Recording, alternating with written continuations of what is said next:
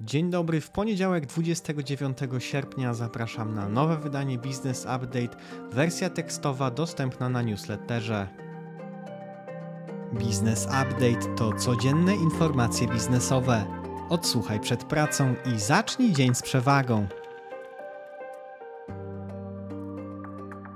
Na zamknięcie w piątek rynki w odwrocie WIG20 spadał prawie 2% do 1603 punktów, S&P 500 spadek o prawie 3,5% do 4058 punktów. Dolar dalej droższy od euro, w poniedziałek kosztuje 4,78. Cena gazu w holenderskim hubie TTF w piątek dalej rosła o ponad 6% do 340 dolarów za megawattogodzinę. Bitcoin spadł poniżej 20 tysięcy dolarów. Gospodarka i makroekonomia. Według Jeroma Powella polityka monetarna Fed będzie dalej nastawiona na tłumienie inflacji i nie wyklucza kolejnego podniesienia stóp procentowych we wrześniu o 75 punktów bazowych. Decyzję całkowicie uzależnia od odczytu inflacji w sierpniu. W zeszłym tygodniu Joe Biden ogłosił umorzenie 20 tysięcy dolarów pożyczki studenckiej dla każdego, kto zarabia mniej niż 125 tysięcy dolarów rocznie. Umorzenie obejmie do 43 milionów Amerykanów. Według Business Insidera Ministerstwo Aktywów Państwowych ma zaproponować, by PGNiG sprzedawało gaz na preferencyjnych warunkach odbiorcom produkującym nawozy i związki azotowe po cenie nie wyższej od średniego kosztu produkcji powiększonego o średnio ważony koszt kapitału. Zostało ukończone połączenie gazowe Polski ze Słowacją. Interkonektor zostanie uruchomiony w październiku. Dzięki temu Polska uzyska większy dostęp do źródeł gazu z Europy Południowej, Afryki Północnej i Kaukazu. Ukraina wyeksportowała statkami pierwszy milion ton zboża z portów na Morzu Czarnym od zawarcia około miesiąc temu porozumienia. W planach jest eksport 3 milionów ton miesięcznie.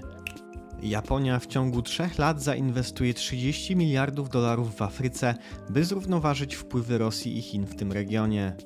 2 października odbędzie się pierwsza tura wyborów prezydenckich w Brazylii. Głównym rywalem Bolsonaro ma być były prezydent Luiz Inácio Lula da Silva, wspierany przez lewicową koalicję partii pracujących. Według sondaży Bolsonaro może oddać władzę po pierwszej turze. Informacje biznesowe. Grupa Ciech nie rozważa wstrzymania produkcji wykorzystującej gaz ziemny. Ryzyko przerwania dostaw gazu do zakładów w Niemczech ocenia na niskie. Z kolei producent płytek ceramicznych Cerrat zatrzymuje 3 z 7 linii produkcyjnych i zwalnia 25% pracowników. Naprawa kotła bloku energetycznego w Jaworznie wydłuży się o 5 dni do piątku 2 września. Tauron szacuje, że postój trwający od 6 sierpnia obniży marżę o 285 milionów złotych. Spółka odpowiedzialna za eksploatację bloku za opóźnienia obwinia Rafako i nie wpuszcza jej pracowników na teren elektrowni. Remont został zlecony firmie zastępczej. Według prospektu Alior Bank wyemituje obligacje wartości 2 miliardów złotych w ramach wieloletniego programu obligacji o wartości 5 miliardów złotych w ciągu 12 miesięcy od publikacji prospektu. Środki zostaną przeznaczone na bieżącą działalność. Spółka nie wyklucza przeznaczenia na spłatę dotychczasowego zadłużenia. Grupa LPP, właściciel m.in. Reserved i Sinsei, planuje do końca 2023 roku emisję obligacji o wartości do 500 milionów złotych i euroobligacji do kwoty 500 milionów euro. Polskie porty lotnicze po 2,5 roku prac budowlanych odebrały budynek terminala lotniczego w Radomiu od wykonawcy Mirbut. Lotnisko ma miejsce na 30 punktów check-in i rocznie może obsłużyć 3 miliony pasażerów. Deweloper wrocławskiego kondohotelu Gwarna nie wywiązuje się ze zobowiązań wobec wierzycieli na kwotę około 50 milionów złotych, a sąd umorzył postępowanie restrukturyzacyjne wobec spółki. Według uzasadnienia Gwarna nie jest w stanie wykonać układu, a dalsze postępowanie może pokrzywdzić wierzycieli. Fuzje i przejęcia, inwestycje i venture capital. Polski Fundusz Private Equity Tarhill Capital przejął 64% udziałów producenta dań gotowych SmackMac, produkującego m.in. krokiety, zapiekanki i zupy. Spółka w tym roku spodziewa się około 180 milionów złotych przychodów, z czego połowa będzie pochodziła z segmentu Private Label. Wielton przejął pozostałe 25% udziałów w brytyjskim Lawrence David i stał się jego jedynym właścicielem. Spółka jest wiceliderem rynku naczep w Wielkiej Brytanii z około 13% udziałem. W zeszłym roku spółka osiągnęła 392 miliony złotych sprzedaży. Wielton w 2018 roku nabył 75% udziałów firmy za 26 milionów funtów. Sprzedaż pozostałych 25% według umowy inwestycyjnej była elementem earn-outu i zgodnie z jej warunkami Wielton nabył je teraz bezkosztowo.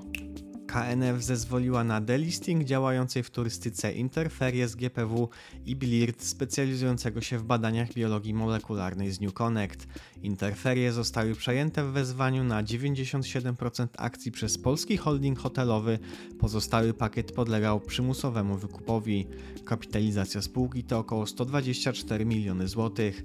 Akcjonariusze większościowi Blirt sprzedali 92% akcji za 263 miliony złotych, a 4% akcjonariuszy dołączyło do sprzedaży. Pozostali zostali przymusowo wykupieni. Spółkę przejął niemiecki gigant Kiagen. Grodno, giełdowa spółka handlująca materiałami elektrycznymi i oświetleniowymi szuka inwestora. W komunikacie podała, że do spółki wpłynęła już oferta od podmiotu z branży. Obecnie kapitalizacja spółki to około 230 milionów złotych, wskaźnik cena zysk to prawie 6,5. Orlen i PGNiG na podstawie KSH poinformowały akcjonariusza o zamiarze połączenia poprzez przeniesienie majątku przejmowanej PGNiG na przejmujący Orlen. Akcjonariusze za jedną akcję PGNiG otrzymają około 900 akcji Orlenu. Warunkiem połączenia jest pozbycie się kontroli nad Gas Storage Poland, operatora magazynów gazu, na co spółki mają 12 miesięcy po transakcji.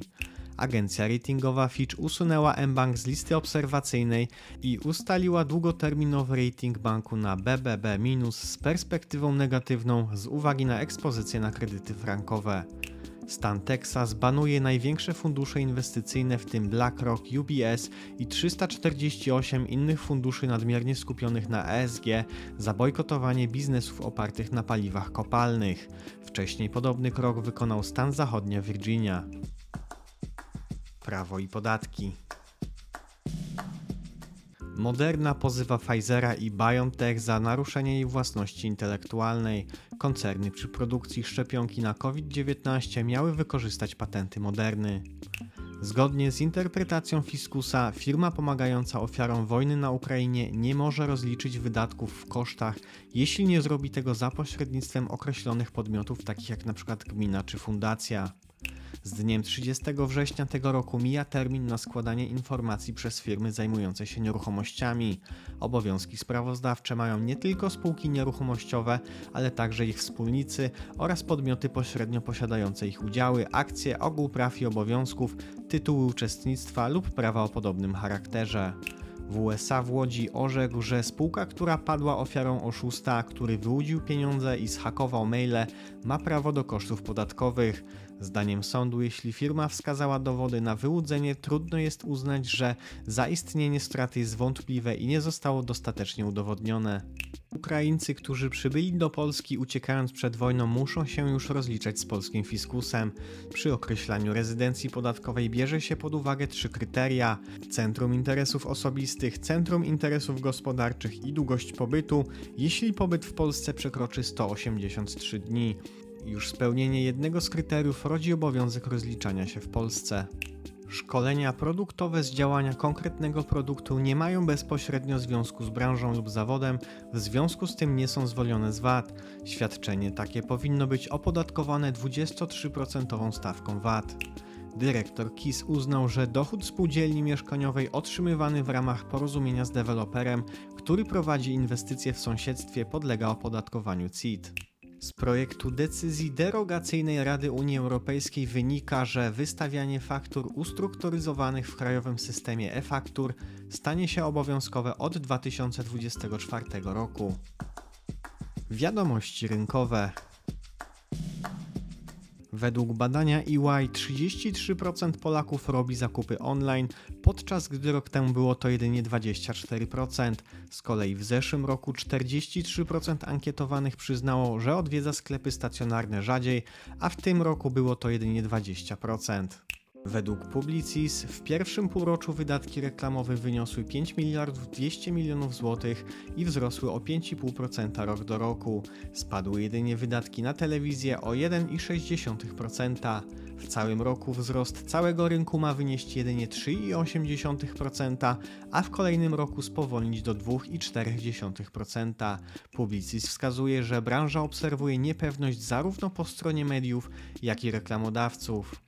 Według Polskiej Organizacji Przemysłu i Handlu Naftowego zużycie paliw płynnych w Polsce w pierwszej połowie roku wzrosło o 8%, najwięcej wzrosło użycie benzyny o 13%.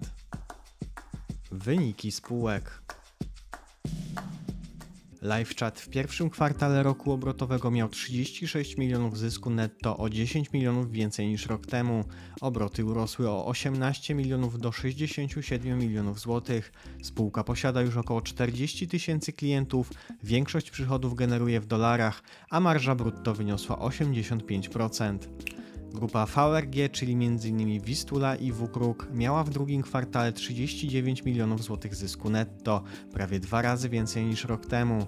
Przychody wzrosły o 40% do 342 milionów złotych, z czego 150 milionów pochodziło z segmentu jubilerskiego.